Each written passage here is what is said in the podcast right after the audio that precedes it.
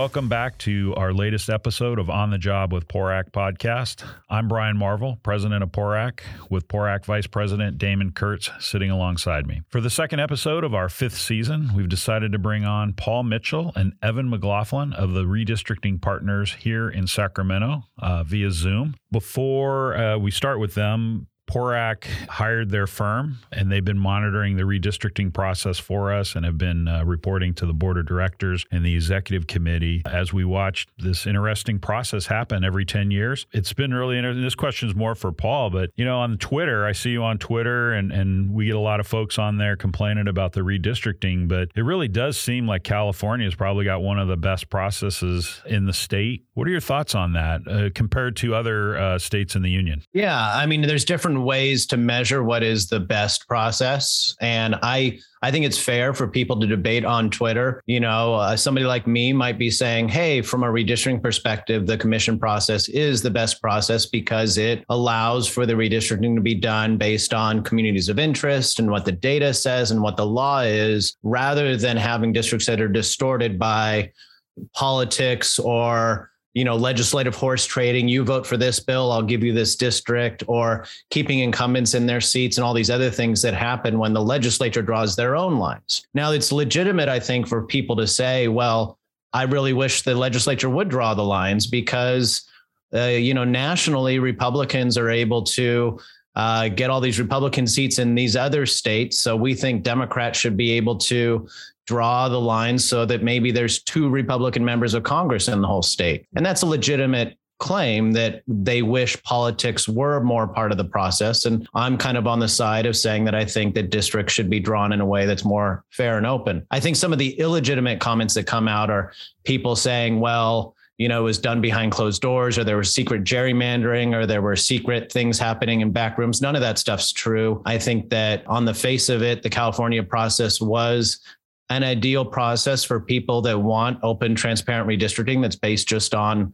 what the data shows and protecting communities of interest and following the Voting Rights Act. But if that's not your style of redistricting or what kind of redistricting you want, then legitimately it's it's not the political redistricting that they have in other states. Well, I think some of the complaints come, you know, particularly from folks that are maybe in the Republican Party, and they they see that maybe these aren't falling the way they want it to fall or think it should fall or would help them. But the, re- the reality is in the state, we're just predominantly Democrat, the voter base. That's that's a, and that shows in the legislature and where we are as a state. And I don't know how you fix that, and I don't think there's a way to fix that through redistricting either. It's just it's literally it is just the reality of what California is. Yeah, the California is much more democratic now than it was even 10, 20, 30 years ago. And the redistricting process done by the commission doesn't try to draw more Democratic districts. One way, just thinking of a part of the state that a lot of your members might understand, the Orange County, in the middle of Orange County is this really heavily Latino community around Santa Ana. And if Democrats wanted to come into Orange County and draw maps, they could draw maps where every seat would be a Democratic seat just by splitting up that city of Santa Ana and spreading it out amongst a bunch of districts. This commission didn't do that. And this commission created Republican seats in Orange County where the Democratic controlled legislature might not. Democrats will still be supermajorities in the legislature in both houses and have a supermajority of the congressional delegation. And Evan can talk a lot more about all those specifics and kind of the, the things we're seeing in the final maps. So I can understand Republicans being concerned that it seems like they're headed for another decade where the maps are drawn in a way where Republicans aren't going to be able to make big gains. But really, the only way to create a map that would make big gains for for Republicans would be gerrymander to try to maximize Republican seats somehow. And even then, Matt Rexroad, who's I think the one of the best redistricting experts on the Republican side nationally, and he's a California consultant, he even says that he couldn't draw a map that would bring back Republicans, you know, to kind of parity in the legislature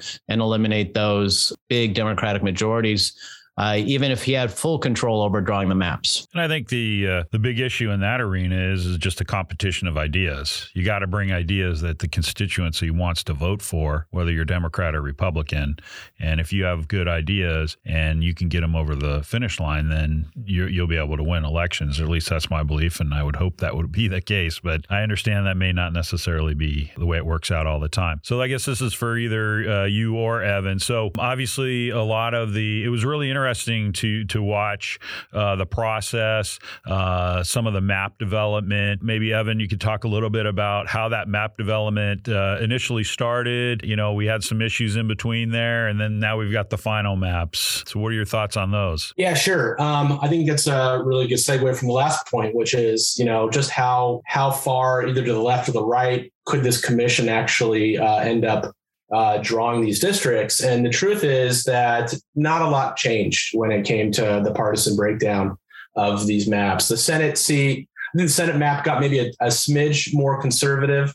You know, went from 36 seats that uh, Biden uh, won uh, in the current map to 35, but the same number of seats that uh, that Gavin Newsom won in 2018. Same number of seats where Prop 20 outperformed the state average. These are actually a little more progressive than what Commission did for the Senate in the draft maps that came out in November. And remember, there's a whole process. There's been months and months of testimony, uh, even before the census came out, uh, that then led to a bunch of visualizations and a lot of kind of hand, hand wringing about how this commission wanted the maps to look before they had to um, produce drafts in November. Then December was all spent revising those based on, you know, nobody really was as involved in the process until they actually had a draft to look at, right? And you saw all these communities come out and uh, and start talking about, you know, we don't want to be with this one or we should be together, you know, this city and that city. So that's a Senate map. On the Assembly side, you know, we went from 63 seats that Newsom won to 64. And I think that's a good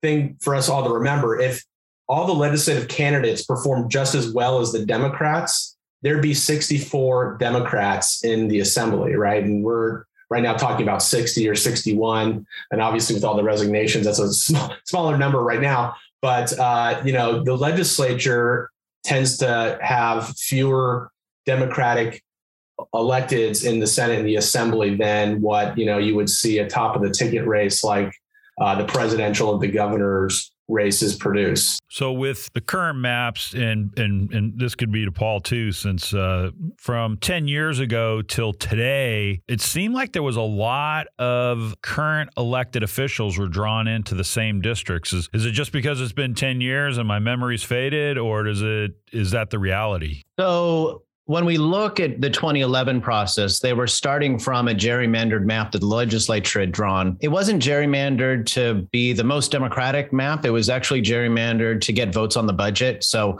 certain Republicans were given districts that they really wanted and protected in the redistricting process in, in 2001. And so that old map the legislature drew was being redone by the 2011 commission. It had many more radical changes in it than the transition from 2011 map to now. And also, there was a big difference in terms of where we were at in the term limit structure back in 2011 when that map was passed. Remember, when that map was passed, we had that old version of term limits three, three terms in the assembly, two terms in the Senate. Um, we had constant turnover happening. And in fact, about 30 members of the legislature were being termed out in 2012. So the 2011 map had different kinds of wiggle room as members were terming out and all this kind of commotion that was happening. In this redistricting cycle, we've had some retirements that were unforeseen. But we had zero terming out assembly members. Um, the real term out cascade begins in 2024, 2026, or 2022, 24, and 26. I'm sorry, 24, 26, and 28. So in 22, you're going to have all these retirements and the effects of redistricting. 24, you're going to have around 25 members of the assembly terming out and about 10 or a dozen or so senators terming out. And you're going to have the entire legislature be absolutely replaced by 2028. So that change in where we're at in the term limit cycle uh, now, and the fact that the map was being redrawn from a commission drawn plan rather than being redrawn from a legislative gerrymander means that we don't have as much actual change happening in this plan as we did uh, and we saw last time. So, out of all of the districts that have been redrawn. What do you think is the best district, and what do you think is the the? Uh, and I say I don't want to say worst, but the I'd say the the weirdest district. Were there any sh- surprises in the districts? I think what you saw is really, um, you know, one one of the the two probably biggest drivers of why districts changed the most in this map were kind of twofold. One is the Voting Rights Act and how the Central Valley was reconfigured because Section 5 had been thrown out, right? And so you have a situation where, um, you know, just take the Senate map, for example. There used to be this district that Anna Caballero represents now that goes from Monterey all the way to Modesto. And that was a function of the old Section 5.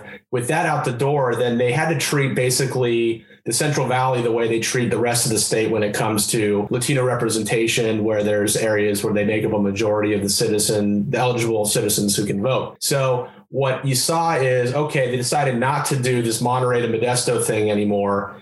And that actually created a whole musical chairs that we're all kind of grappling with right now. She was drawn into an odd number district. Remember, the Senate, they also have this thing that has to deal with whether the votes are deferred an additional two years from their four year term or they're accelerated. So Monterey County is now like a whole district and it's going to be on a different timeline. So if you know, Anna Caballero didn't have a seat to run in uh, when she's up for reelection in 2022. She decided to go with the rest of her district over the hills into the Central Valley. Well, that's where uh, Senator Melissa Hurtado uh, lives right now too, right? She's from Sanger. So they drew this district that uh, the new 14th district uh, that includes the Merced parts of the Caballero district, the current Caballero district, and then Fresno County, which is where Hurtado's from.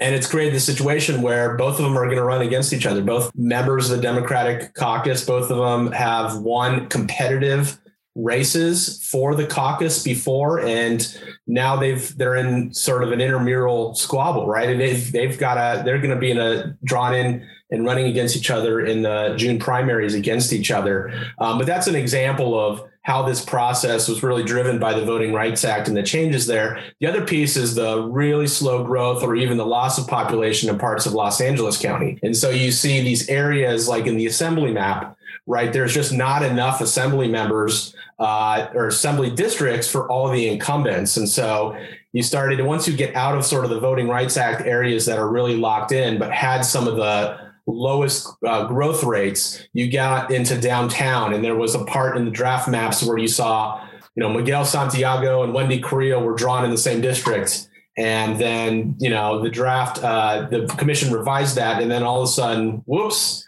there's, you know, up in the San Fernando Valley, there's five members of the assembly, five incumbents, but only four seats. Um, and that's what's produced, uh, you know, the the other kind of big member on member race that's going to come down um, in this primary, which is Adrin Nazarian and Laura Friedman um, in sort of a southern San Fernando Valley district. Uh, race. And so those are kind of the bigger changes of why, you know, people have complaints about what this commission did. And maybe we have our own, but really it, it is a function of the population growth and the Voting Rights Act. That's why you see the new lines the way you do. I know, and I, th- I think at one time there was one of the district. I think it was going to be like 500 miles long along the uh, Nevada border. I mean, I don't understand how they could conceptually believe that that would be that would represent those communities and that representative. Well, that's a weird thing in redistricting, and we saw a lot of pushback on Twitter to some of these really large districts and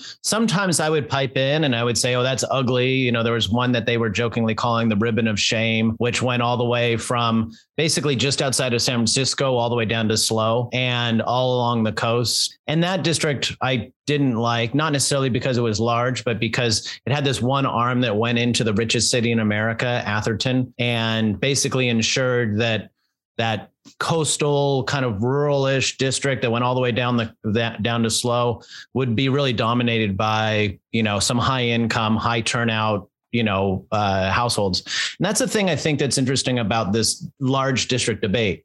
There was another one on the eastern side of the state that i think is the one you're referencing that was all the way like from the oregon border all the way down the eastern side through like you know, Inyo, Mono counties down into San Bernardino.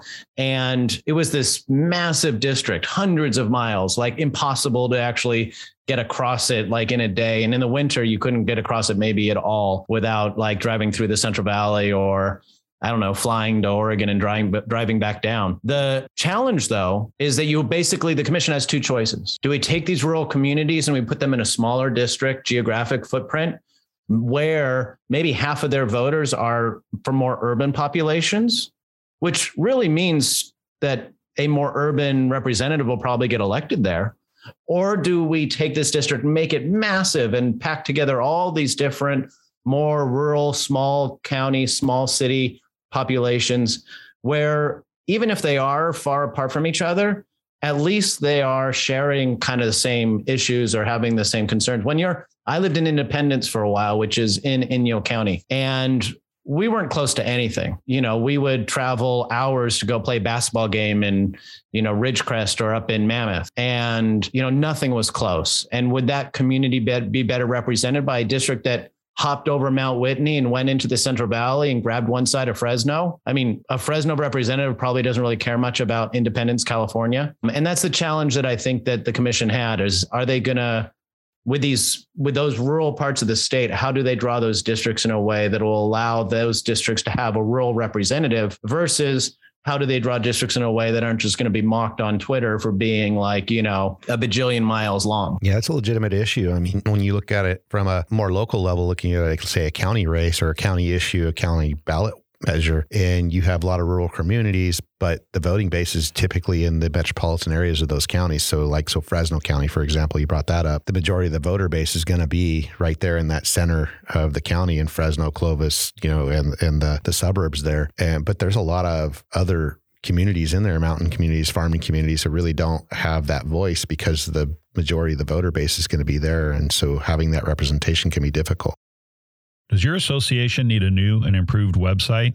The web experts at 911 Media can build you a user friendly website that keeps your members informed and engaged with website packages starting at $1,195 a year. 911 Media has been PORAC's strategic communications partner since 2010. To find out more, contact them today by visiting 911media.com or call them at 877 dial 911. That's 877 342 5911.